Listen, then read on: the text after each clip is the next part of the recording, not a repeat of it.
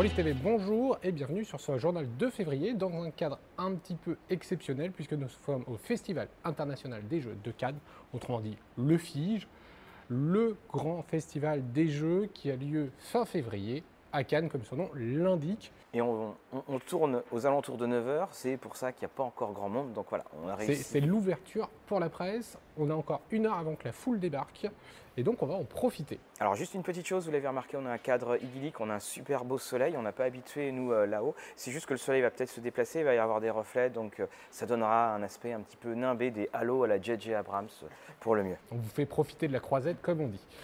Alors, euh, eh bien, tout d'abord, on a deux choses à vous dire. La première, c'est, comme vous avez pu voir, l'annonce en partenariat avec d'autres jurés. Nous avons contribué au prix Rolliste. Alors, le prix Rolliste, il va consister en plusieurs catégories. Alors, et forcément, deux têtes, je vais toujours en oublier, mais il y a la meilleure couverture, le meilleur système de jeu, le meilleur univers, le jeu de l'année 2019, euh, le, Et- et je le suis trop- supplément. Je suis trop fatigué pour tout me rappeler, mais on Voilà. vous mettra le... Vous retrouvez toutes les catégories et les nommer en conséquence. Ce prix sera remis au festival Au-delà du Dragon, quasiment pile poil dans un mois, puisque ça sera le 28-29 mars à Montpellier. Donc on retourne dans le sud. Voilà, on ira rechercher, euh, on ira rechercher du soleil. Euh, autre chose, vous l'avez certainement vu alors que nous étions dans les bouchons. euh, nous avons fait un sondage sur Facebook, sur Twitter, Instagram, YouTube. Euh, pour savoir si la monétisation, euh, si- vous étiez pour ou contre une monétisation de nos vidéos. Les résultats sont à peu près euh, tous les mêmes. C'est au minimum 75%, euh, donc de, au minimum 70% pardon, euh, d'avis Dans l'état actuel des choses. dans l'état actuel euh, des choses. Alors, on, on vous dit juste une chose, la monétisation euh, ne fait pas que nous devenons payants ou quoi que ce soit d'autre. Vous avez toujours accès à cela et nous avons pris le, euh, le format de mettre une petite vidéo que vous pourrez passer en début de vidéo. Il n'y aura pas de piège, il n'y aura pas de, de pub. C'est en Euh, début ou en fin, ouais, début en fin. euh, sur quelques vidéos qui seront prioritaires, c'est-à-dire que déjà bah, tout ce qui est tuto système, euh, comme on vous l'avait annoncé, possiblement les éditeurs peuvent nous contacter pour faire des tutos système, donc ceux-là ils sont déjà financés, on ne financera pas ce genre de vidéos. Et les vidéos de style capsule euh, ne seront pas financées non plus. Donc voilà, toutes les vidéos Et- ne seront pas forcément sujets à la monétisation.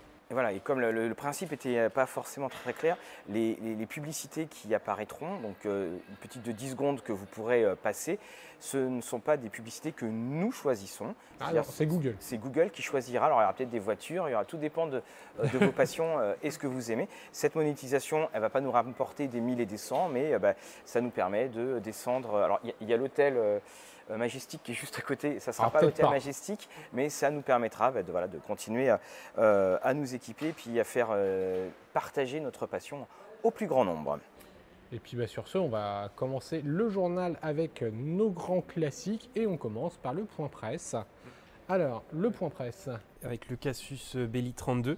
Euh, qui, je ne sais pas s'il était euh, dispo. Il est disponible, on l'a reçu, forcément je l'ai laissé dans la voiture, oui, il était dans le sac, il est dans la le sac voiture. avec Vampire V5 en couverture. Voilà, vous retrouvez du le, le Pathfinder en critique, vous retrouvez l'Axocoltum, des scénarios pour héros et dragons, euh, le bâtisson, toutes les catégories classiques. Alors, nous passons maintenant au podcast et puis nous avons donc euh, les chroniques taraboriennes qui continuent son, son petit chemin. J'aime beaucoup cette petite ambiance. Voilà, il- c'est fait comme une discussion. On présente des, euh, des suppléments et là c'est sur Numenera, c'est euh, le 9e monde avec donc une présentation et une petite critique. On continue avec euh, une interview de Rollis TV qui a été réalisée par Philibert lors de notre venue à Strasbourg. Exactement. Donc La Philibert TV voilà la Philibert TV. Puis avec je crois du Dead Cross euh, qui a voulu qui nous- passe derrière. Voilà, qui passe derrière euh, comme Il y, a des, d'habitude. il y a des petits points. Euh, Nota Bene, alors qu'on ne présente plus, hein, mais qui vient sur une de ses passions, donc la- l'heroic fantasy et la fantasy en, général. ouais. Euh, donc il va nous présenter un petit peu euh, différentes gammes. Donc Nota Bene euh, va parler d'histoire, mais aussi de fantasy maintenant. Ouais, C'est le- li- le- l'histoire traitée dans la fantasy en fait. Exactement. Et c'est très très bien fait, il y a des, il y a des analyses vachement pertinentes euh, qui peuvent s'adapter tout à fait au jeu de rôle. euh, Enfin, il y a des propos qui peuvent s'adapter Oui, au jeu de rôle tout du moins. Euh, le dé ultime Ça, c'est la petite vidéo clin d'œil. hein. Vous avez euh, le lien, euh, un dé à, à 120 faces que vous pouvez acheter pour une somme un peu. pas de 1 dé 120, mais quasiment. Euh, voilà, donc c'est si vous voulez hein, impressionner vos joueurs euh, ou les rendre assez perplexes. C'est Micmac qui fait cette vidéo, Micmat.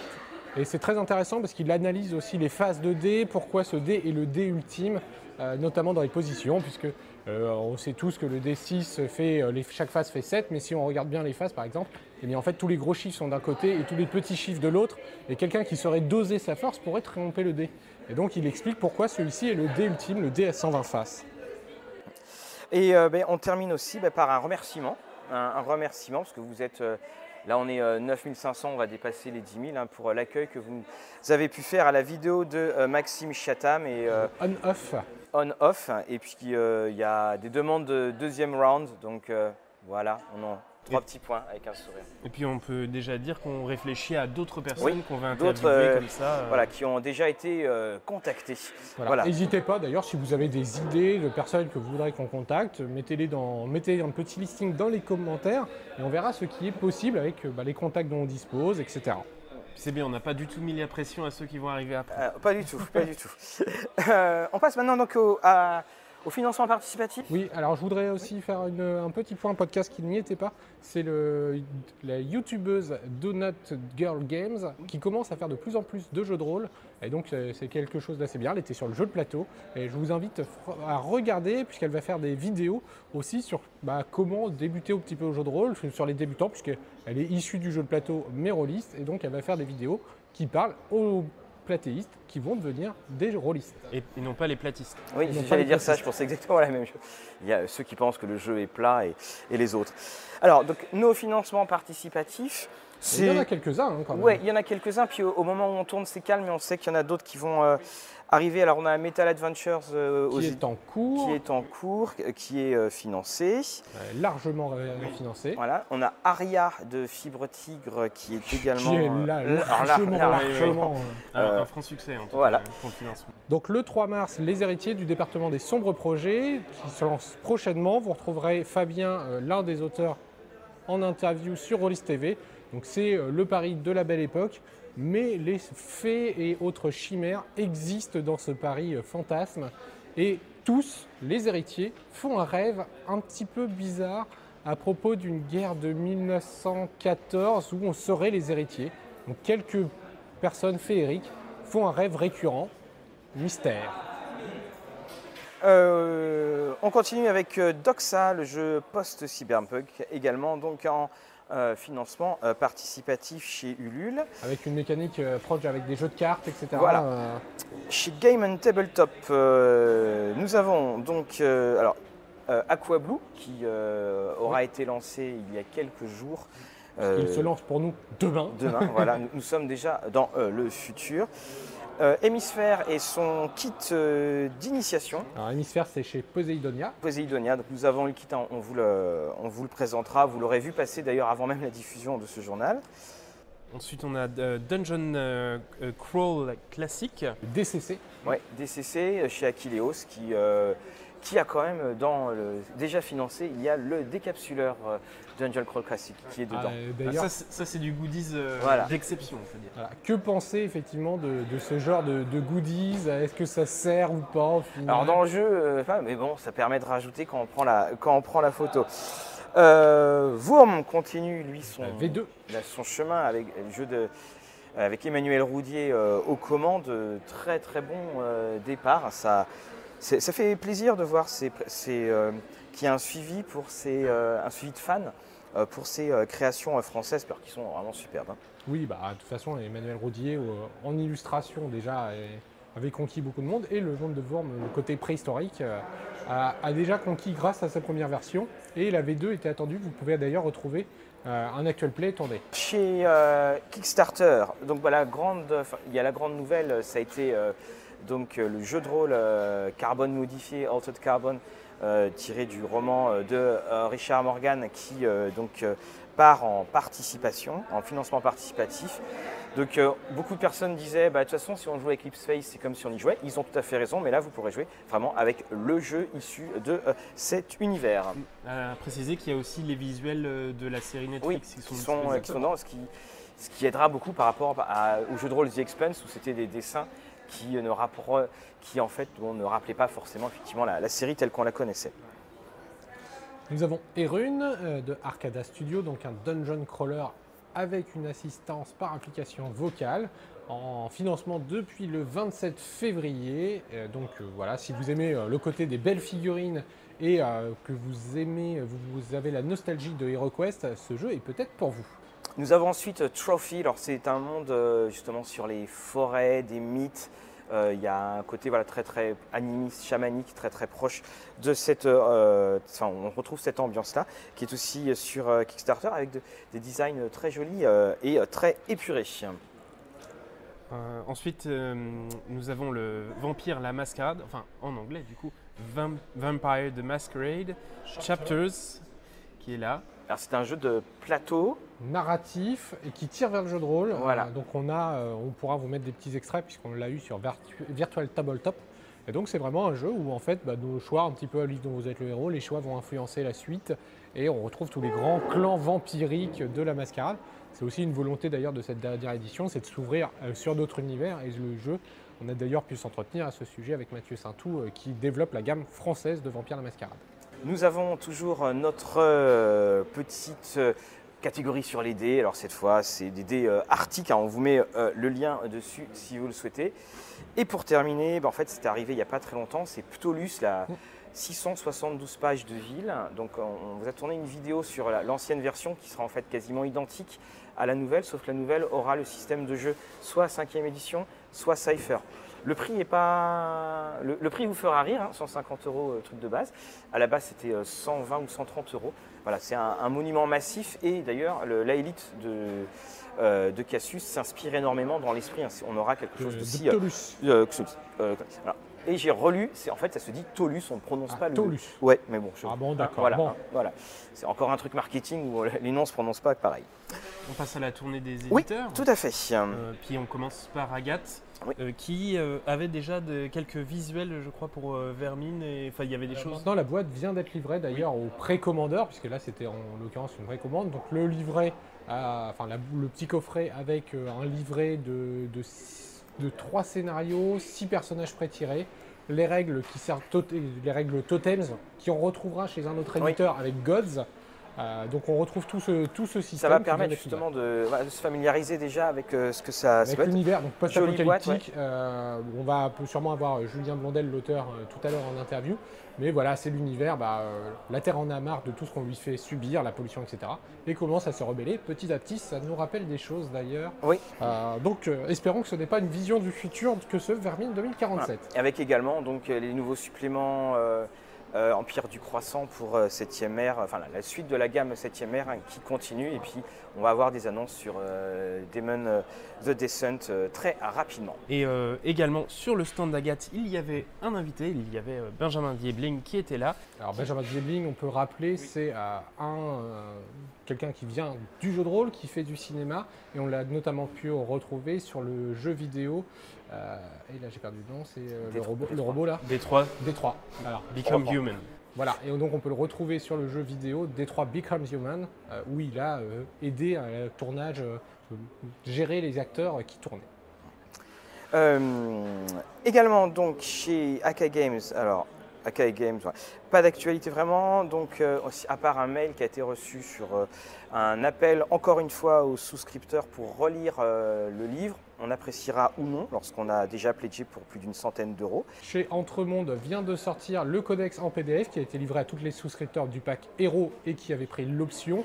Arrive très prochainement le PDF du bestiaire et par la suite, en fait, on est dans la livraison des PDF avant impression. Et arrive aussi les 10 000 dés.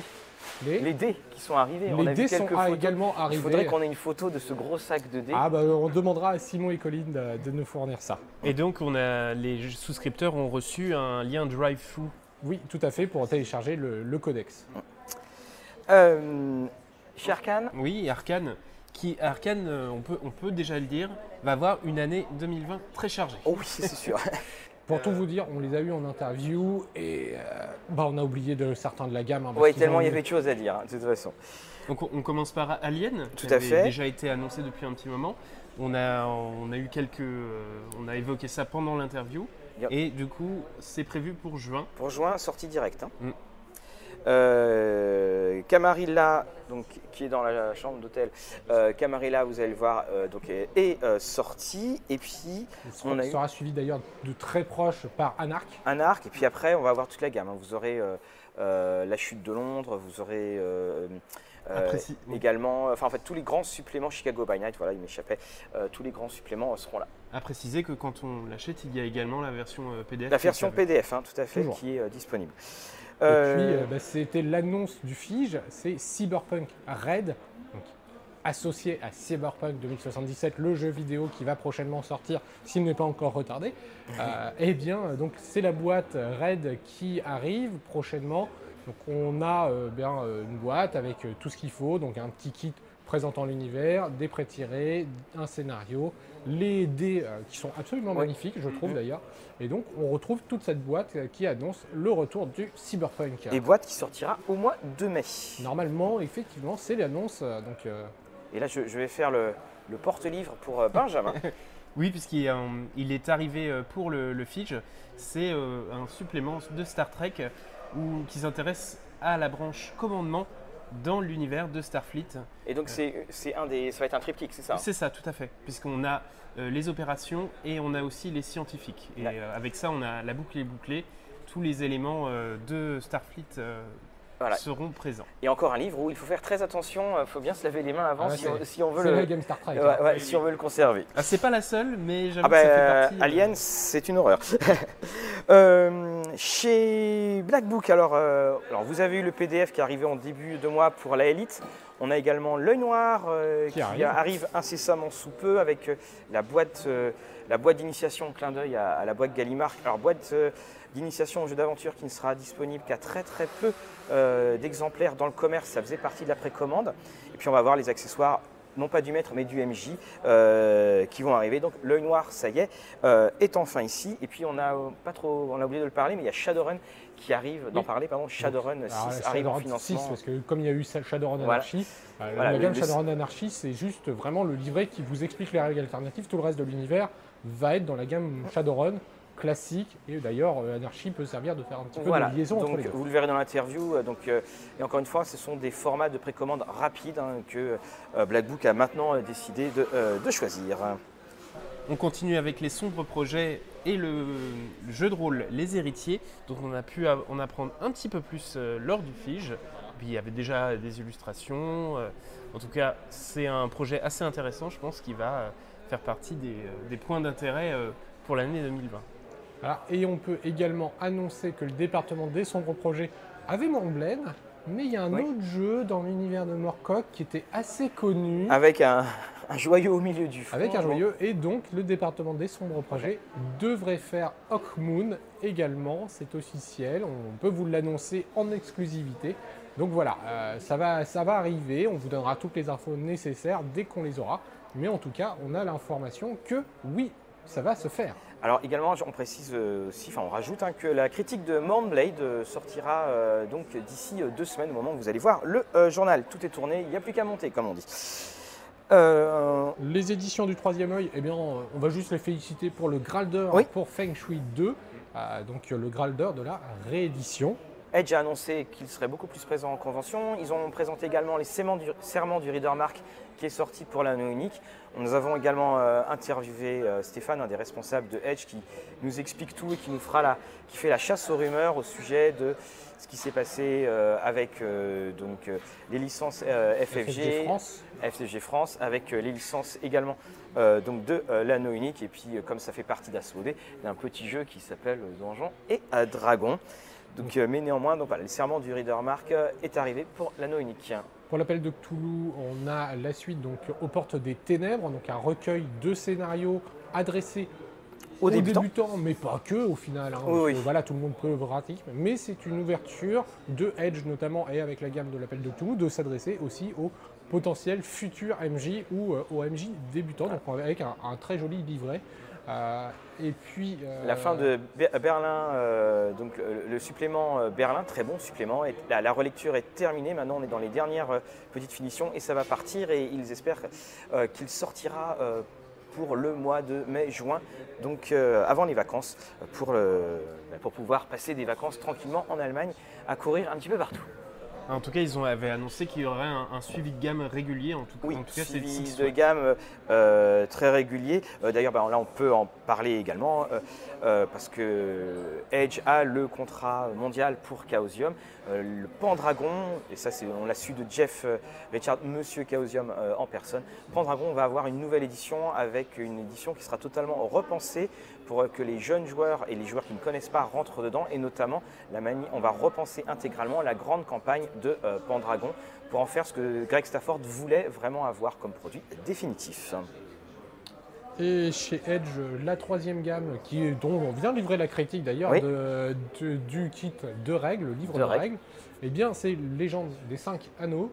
Et on a encore là du suivi, puisque c'est euh, le masque du Oni et Outremonde, donc les deux suppléments qui s'intéressent un petit peu plus particulièrement au clan du crabe et aux terres des Oni, euh, donc qui vont être développés. Par la suite viendront l'Empire d'Émeraude et euh, tous les autres scénarios de la gamme.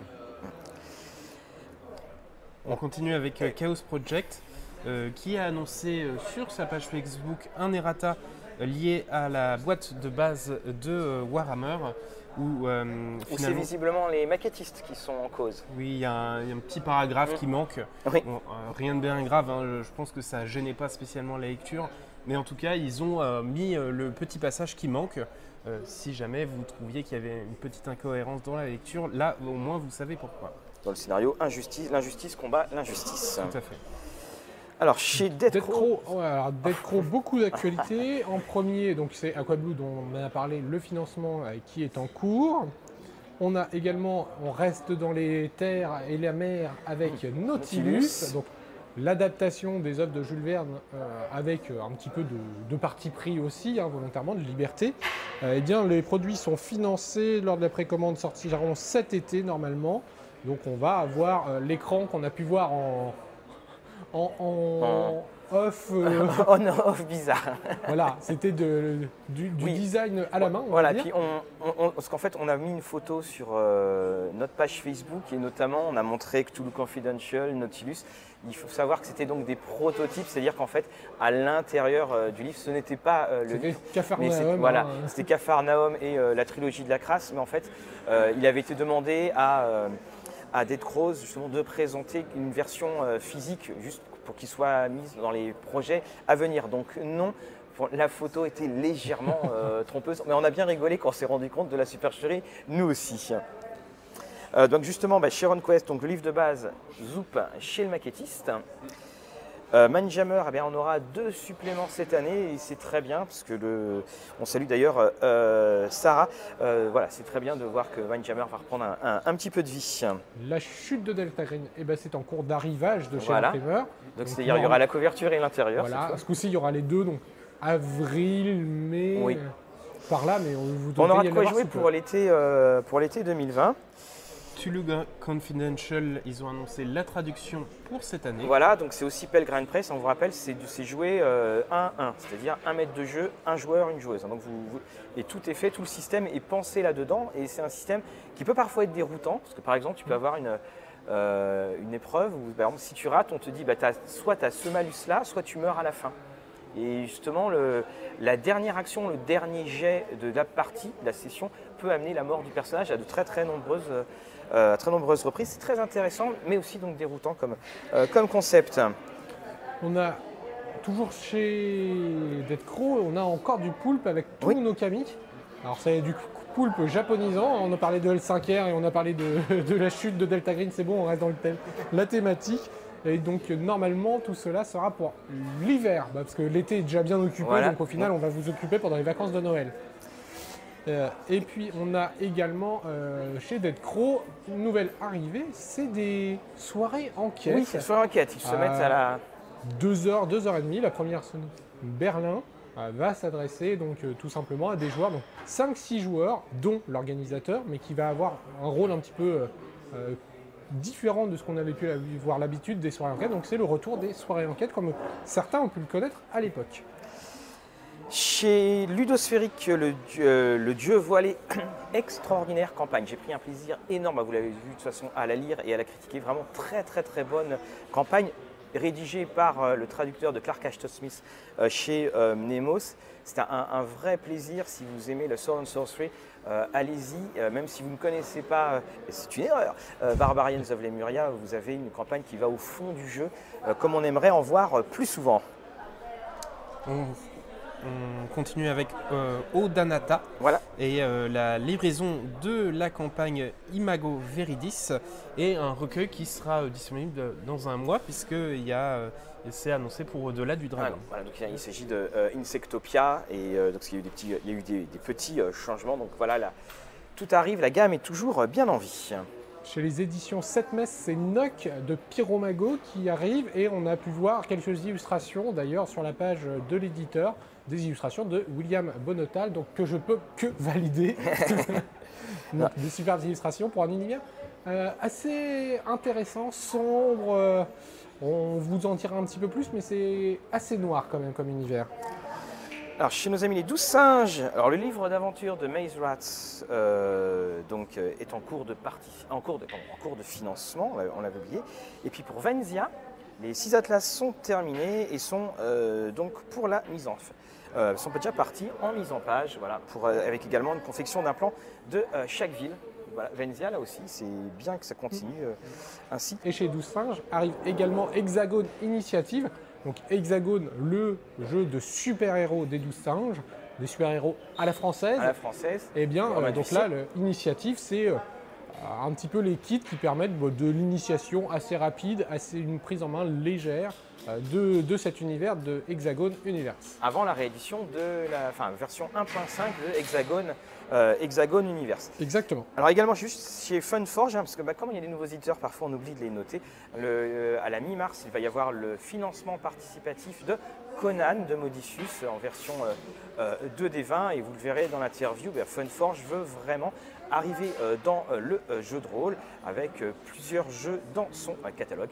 C'était- Vous le verrez, hein, vous, vous entendrez Philippe dans l'interview, mais voilà, c'était pas juste tiens, et si on faisait du jeu de rôle, c'est vraiment on se lance dans le jeu et donc bienvenue dans la grande communauté. Donc on a Akileos et Funforge qui Voilà, arrivent, qui donc, arrive. du comics et du jeu de plateau Voilà. qui arrivent au milieu Et, et c'est ça qui est bien, c'est que bah, on... c'est bien de rajouter des éditeurs.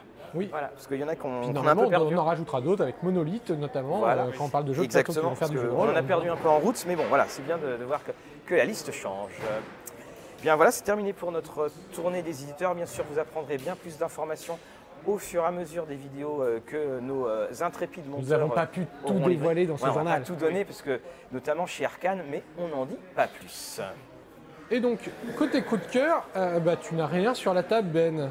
Euh, Non, parce que euh, ah, j'aurais pu amener la boîte, mais c'était euh, me charger pour pas grand chose. alors Donc j'ai décidé euh, de ne rien apporter. Euh, et là, je souhaitais vous parler parce que euh, je suis en, en plein dedans. C'est Jedi Fallen Order de Respawn Entertainment. Donc moi, je joue sur PS4, hein, mais il est disponible sur toutes les plateformes. C'est un jeu où vous allez jouer un Jedi qui se cache suite à l'ordre 66. Et donc, il arrive un, un moment au début hein, donc, où vous allez aider un de vos camarades. euh, vous, êtes, vous êtes un pilleur d'épave, entre Oui. guillemets, et puis il est en train de chuter. Vous euh, ralentissez sa chute, ce qui fait que vous utilisez la force Et il y a un inquisiteur qui arrive. Donc, C'était la petite boulette. voilà, c'est ça. Euh, et puis au bout d'un moment, euh, ils disent Ah, et puis j'en ai marre de me cacher. euh, et euh, on assume d'être Jedi et on recherche euh, finalement à. euh, Est-ce que tu as un badge euh, Jedi Pride qui. euh, c'est un peu ça, ouais. Euh, en tout cas, moi j'ai trouvé le, le système était bien fait. Euh, Il y, a- il y a des choses assez ingénieuses, euh, il y a des idées de personnages pour euh, euh, le jeu de rôle qui sont, qui sont là. Notamment une personne, c'est pareil, je, je le dis parce qu'on le découvre quasiment tout de suite. Euh, Il y a quelqu'un qui vient nous aider et euh, qui est un, un Jedi qui, euh, euh, euh, euh, qui a coupé son lien avec la Force.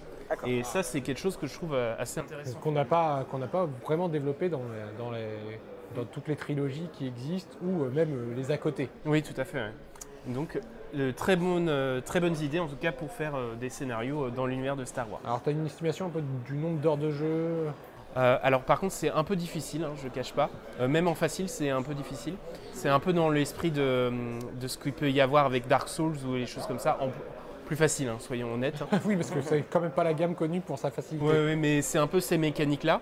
Et, et donc, moi, je, pense qu'il y en a au moins pour 10-15 heures. Euh, et puis, il y a, il y, a, euh, il y a un côté euh, où on peut revenir à des endroits pour découvrir des choses. Et puis, on a des pouvoirs Jedi qui font qu'on découvre un petit peu plus sur l'univers. Et voilà. Donc, voilà. Bon, bah voilà, on est parti dans, dans l'espace. Tu nous emmènes dans l'espace, Guillaume? Moi, alors je vous emmène pas du tout dans l'espace, mais je vais vous parler, et eh bien plutôt Hier soir avait lieu au Fige un tournage d'Actual Play avec Fibre Tigre et toute la bande de Roll Play. Eh bien, euh, c'est vrai que les Actual Play ont le vent en poupe. Alors, je ne sais pas si ça arrivera pour Roll Play, mais en tout cas, c'est Critical Role et Vox Machina qui arrivent en comics. Alors, on avait déjà eu les comics avec euh, Pathfinder, on a eu d'autres euh, univers de jeux de rôle qui ont été adaptés. Eh bien là, c'est l'univers de Critical Role avec Vox Machina Origin. Alors, Vox Machina, c'est le groupe euh, bah, qui sert euh, aux aventures dans Critical Role. Et Origins, bah, c'est tout simplement, ouais, alors c'est bien, ils vont sauver le monde, on en sait, mais au final, qu'est-ce qu'ils ont fait avant? Eh bien, c'est tout cela que raconte euh, ce comics. Donc c'est au scénario, c'est Matthew Mercer et Mathieu Colfield qui sont, associés. Qui sont à l'origine. Et Matthew Mercer, c'est un des grands grands maîtres de jeu connus outre-Atlantique. En dessinatrice, c'est Olivia Sampson et au coloriste Chris North, alors Northrop. J'espère que je le prononce bien. En tout cas, on voit que les illustrations sont très belles. Alors, tu es peut-être un petit peu plus proche de la caméra. Et, donc, et en version, euh, version anglaise, c'est chez euh, Dark Horse. Et rappelons que le prochain supplément euh, de Donjons et Dragons à sortir, c'est le monde. C'est l'univers. et donc, alors côté graphisme, c'est très très sympathique hein, en termes de, mise en page. Et on sent tout de suite l'ambiance. On sent tout de suite l'ambiance de, de l'univers, c'est-à-dire que oui, c'est une aventure de guerrier, mais un peu parfois pris à la légère, un peu, un peu de touche d'humour. Euh, personnellement, euh, je ne sais pas comment ça va être ressenti en France. C'est assez sympathique à lire, c'est très bien. Mais au final, ça parle vraiment à ceux qui regardent Critical Roles. Donc je ne sais pas quel va être l'accueil euh, chez Aquileos bah, Moi, je trouve que c'est très bien pour découvrir, parce que surtout, et après, pour aller sur. Et ce que j'aime bien, moi, dans cette couverture, c'est qu'il sourit. Oui. C'est pas, ils font pas la tête hein, dans, la colère ou le combat, c'est ils sourient et voilà, ça donne envie. Bah, si on les ah, connaît pas, un ou deux personnages, mais c'est parce qu'ils sourient jamais de toute façon. C'est voilà, ça donne envie et puis effectivement, bon bah, oui. c'est en, couleur, c'est de l'aventure. C'est au final euh, de l'écrit, euh, du jeu de rôle en écrit, donc avec l'ambiance parfois qu'il y a autour de la table. Donc moi je recommande, et notamment si vous êtes fan de la série, là vous ne pouvez pas passer à côté. Donc c'était chez Aquileos, c'est dispo pour 19 euros. Monsieur Fabien Fernandez à qui on fait un petit coucou. Euh... Il y en a qui bossent, ouais, ouais, tôt le matin. Euh, bah, je vous emmène dans l'espace. Euh, je vous emmène dans l'espace avec euh, Pyramide, un roman français de Romain Benassaya. Donc, alors c'est dans les, les, tropes très classiques de la science-fiction maintenant, c'est-à-dire que c'est la Terre va mal, on a fait un vaisseau euh, génération, donc là ils sont, euh, euh, c'est 1600 ou 32 000, je ne sais plus, je suis, trop fatigué. 1600 ça me paraît peu. Hein. oui. voilà. Et ce qui se passe en fait, c'est que doivent, la, Terre a visé une, planète et il se, lorsque tout le monde sort, enfin le vaisseau a, deux personnes, dont Eric, le, le héros, sort de son, sa cryogénisation donc avec le terme ressuscitation qui n'est pas du tout, du tout, du tout heureux et qui fait vraiment très mal quand on le lit. Euh, et en fait, euh, ben, ils pas il n'est pas au bon endroit. Et en fait, il n'y en a que très très peu dans la colonie qui ont été réveillés. Et ils se rendent compte en fait que le vaisseau est posé quelque part dans un espèce de tunnel gigantesque noir. Donc on retrouve le côté Arthur C. Clarke du grand objet de l'espace et on va l'analyser. Et ce qui est intéressant dans ce bouquin, alors le bouquin se lit bien parce que c'est plein de petits, euh, de petits chapitres c'est de voir en fait tous ceux qui vont se dire bon ben euh, qu'est-ce qu'on va faire? Est-ce qu'on va à l'extérieur? Ou est-ce qu'on va communiquer avec? Parce que c'est la grande chose. Il y avait euh, auparavant des petits pucerons qui ont muté dans le cœur du vaisseau, c'est-à-dire il y avait une espèce de gigantesque forêt pour les besoins euh, d'oxygène. Et ils ont, muté, ils sont devenus des, créatures, des espèces de, pas de gros cafards, mais en fait on les appelle donc les, jardiniers. Et c'est l'intelligence artificielle qui devient la clé de tout. Et il y a les personnes qui vont vouloir dire on avance avec eux, on avance sans eux. Et puis au fur et à mesure, il va y avoir un, conseil qui va se mettre en place sur les choix. Que faire? Est-ce que euh, finalement on va se faire dicter la vie par ces, petites, ces petits insectes? Ou est-ce qu'on va décider de prendre notre destin en main? On a toutes les conceptions des choses. Ça se lit très très bien, très très vite. Comme je disais, il y a juste au début le mot ressuscitation qui m'a fait mal. Ah oui. Et voilà. Mais euh, c'est la très très bonne science-fiction. Et surtout, bah, ce format de trois petits paragraphes, enfin de, de paragraphes qui font 4-5 pages, ça va très vite, on peut stopper quand on veut et on a envie de savoir la suite. Et puis bah, la suite, quand elle avance, elle avance parce que bah, évidemment, tu as beau reconstruire une société, tu reconstruis toujours les mêmes tares de la société parce que la seule chose qui reste, c'est l'être humain. voilà. Eh bien, on va rester dans la littérature avec L'âme vive, donc de Ariel Hotz. Alors, je vous avais déjà parlé de cet auteur pour l'excellente trilogie des Sœurs Carmine, que je vous recommande encore. Euh, je pense que c'est, je suis tombé en amour pour, euh, pour cet écrivain grâce à sa trilogie. Et là, il vient avec un tout autre univers. Donc, le livre 1, c'est Obédience. Alors, je dis livre 1 puisque forcément, ça va introduire un livre 2 par la suite. Alors, euh, Obédience, eh bien, et les lames vives, on va raconter l'histoire de plusieurs personnages où on sent que le destin va les mêler. On va retrouver un des personnages qui est une lame vive, c'est-à-dire une lame, c'est des personnages euh, qui ont la capacité d'avoir à la place du sang une espèce de, métal un petit peu fluide. et on peut le voir à la couverture, chacun s'en fait des armes de prédilection. Donc on a les chaînes, on a les lames, etc. Souvent ils se déplacent en, cohorte.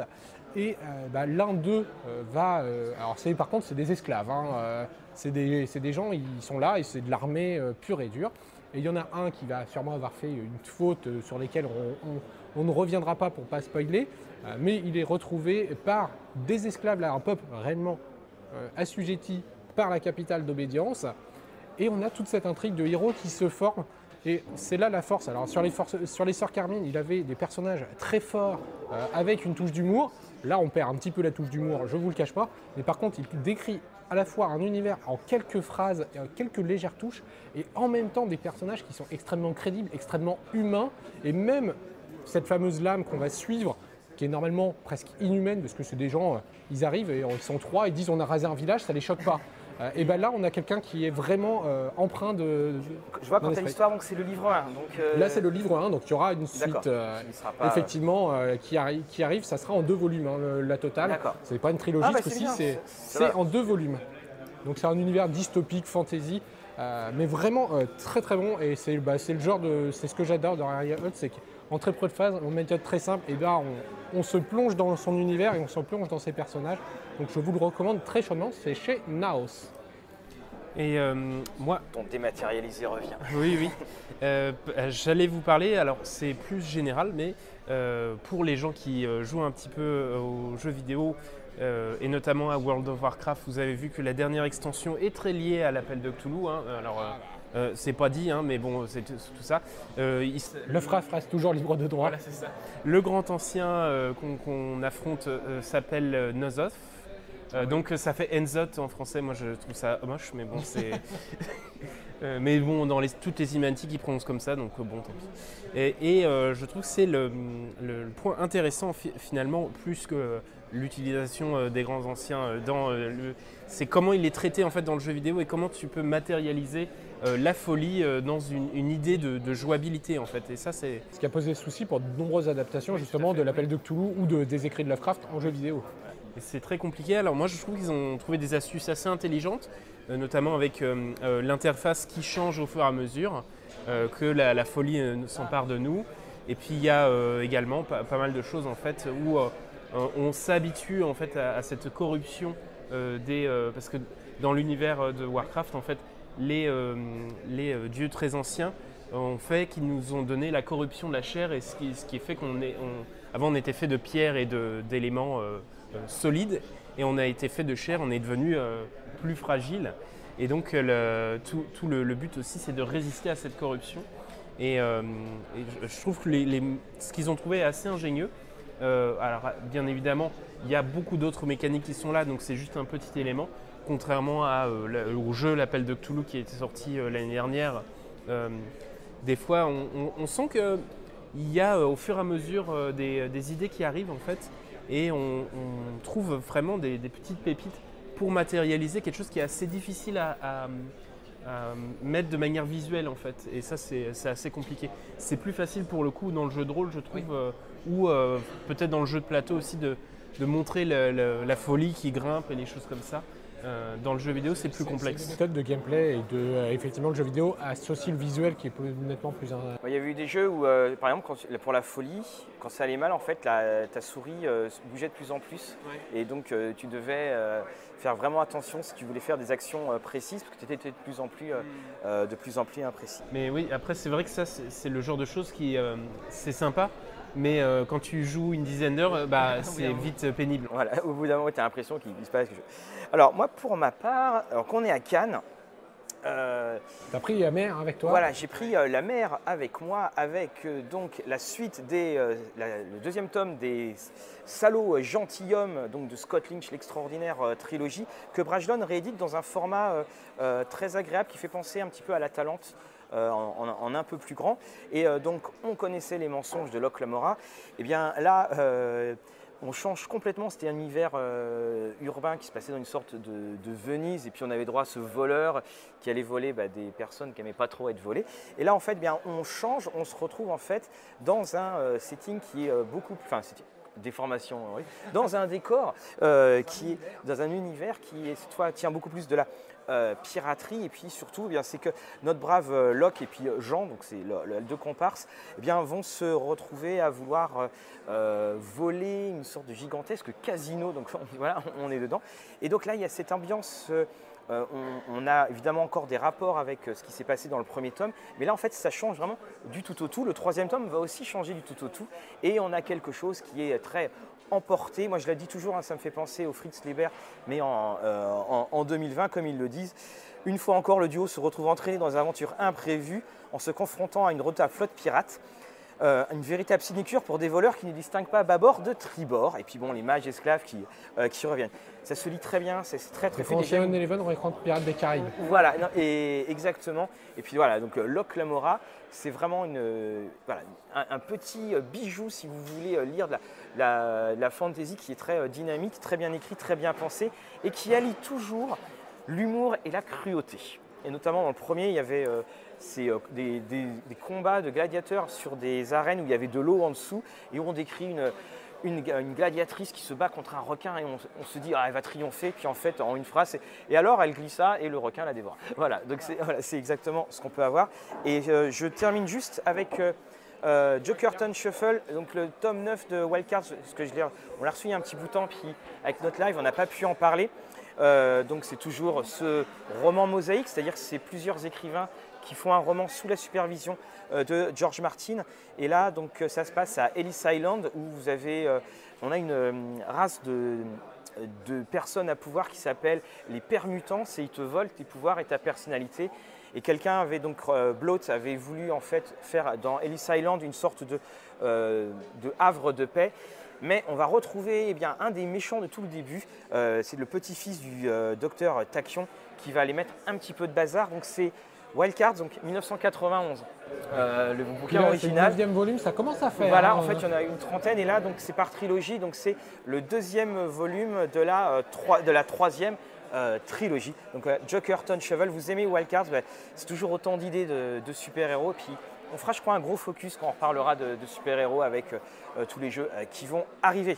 Voilà, donc, et bien sûr, ils arrivent en poche très très vite, bien entendu. ça, c'est le dernier qui était sorti en grand format chez les nouveaux millénaires qu'on aime toujours autant. Et puis, bah, on va passer désormais à la petite discussion, qui est une discussion au final, parce que bah, on va profiter du décor pour en parler un petit peu du, du du ressenti, de comment vous avez apprécié le festival. Alors, il faut savoir qu'on est resté principalement le samedi et encore, on a fait beaucoup d'interviews. C'était votre première, vous Alors déjà, euh, par rapport aux autres conventions qu'on connaît C'est vrai que c'était la, la première. Alors tout d'abord, pour ceux qui étaient, ben, on vous remercie pour euh, votre accueil. Euh, ça a été très sympa parce qu'en en fait, il y a effectivement une ambiance qui est très différente des, Octogone, euh, des euh, Au-delà du Dragon et les autres festivals de jeux de rôle qu'on peut voir parce que ben, le jeu de rôle fait partie de l'univers du jeu mais ce n'est pas vraiment centré. Là où au-delà c'est purement jeu de rôle, Octogone on est quand même un petit peu plus greffé dedans parce que depuis très, longtemps, euh, ça fait, ça Octogone fait du jeu de rôle. Là où Glowfish, ça fait aller 2-3 ans que ça perce tout doucement. Ah, mais c'est gratuit, c'est 350 000 visiteurs, là, on nous a dit. Et alors c'est impressionnant. Alors vous le voyez ça derrière, mais on a de la sécurité partout. Il y a un drone qui, est, attaché en permanence. C'est dans le palais des congrès de, Cannes, donc là où se fait le festival. Hein. Donc voilà, donc là vous avez, il y a le Majestic, on voit tous les hôtels hein, qu'on voit d'habitude dedans. Non, c'est très très agréable. C'est vrai qu'on reconnaîtra, on a fait beaucoup d'interviews, mais quand on s'est retrouvé pour notre petite pause dehors au soleil, voilà, ça faisait du bien de la vitamine D. Puis euh, il faut dire quand même, euh, bah, il y, a pas mal d'éditeurs qui sont là. Hein, euh, et puis c'est aussi l'occasion aussi eux pour de, montrer les jeux qui vont venir et les choses comme ça. Il y, a, beaucoup de professionnels en fait qui viennent. Alors justement, c'est une des, tendances. alors c'est le cas notamment pour le jeu de plateau, même si ça se perd un petit peu pour le FIGE et pour Essen, donc le festival des jeux de plateau en Allemagne. c'est des moments d'exclusivité. Est-ce que vous avez aussi ressenti ce côté-là, sur le côté jeu de rôle un petit peu? Oui, il y a le côté, bon, on a vu des annonces, vous allez voir dans les vidéos, mais c'est vrai, oui, c'est quand même un, moment. Puis c'est, euh, là, vous ne le voyez pas euh, hors champ, mais bon, on voit tous les gens qui discutent avec les badges et tout ça. Il y a euh, voilà, quelque chose. c'est, on, est en division 1 quand même. Hein.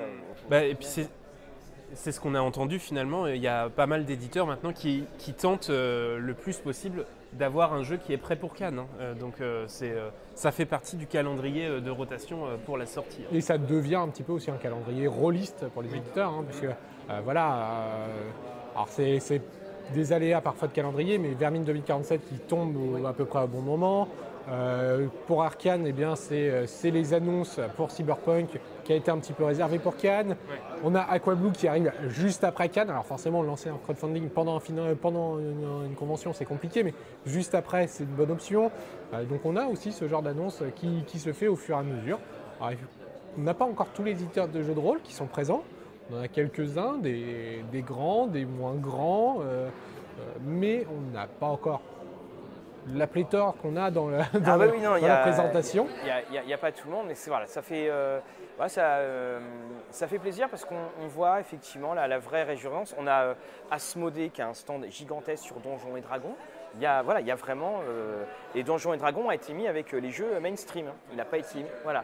Il n'est pas dans la section jeux de rôle. Il a été mis dans, les jeux dits classiques. Et puis les tables ne les emplissent pas. Et à noter, euh, on a eu pas mal de retours euh, finalement d'éditeurs qui ont proposé des parties euh, où ils ont dit que c'est une tendance où finalement c'est très familial. Oui. Les, gens y vont en famille pour jouer. C'est très familial et puis les tables, c'est pareil. Hein, les tables étaient l'après-midi, hein, tout, était, tout était plein et donc le soir vous avez eu à l'étage, si vous l'avez regardé, eh bien, le, live de euh, Roll on Play avec Maxime Chatham qui était là. Qui était, et Fibre Tigre. Et Fibre Tigre, et, pardon, Fibre Tigre avec évidemment un, avec un public. Donc voilà, c'était. Euh, on, sentait qu'il y, a, voilà, qu'il y a des étapes qui, euh, qui se font et c'est un grand, grand plaisir de voir tout ça.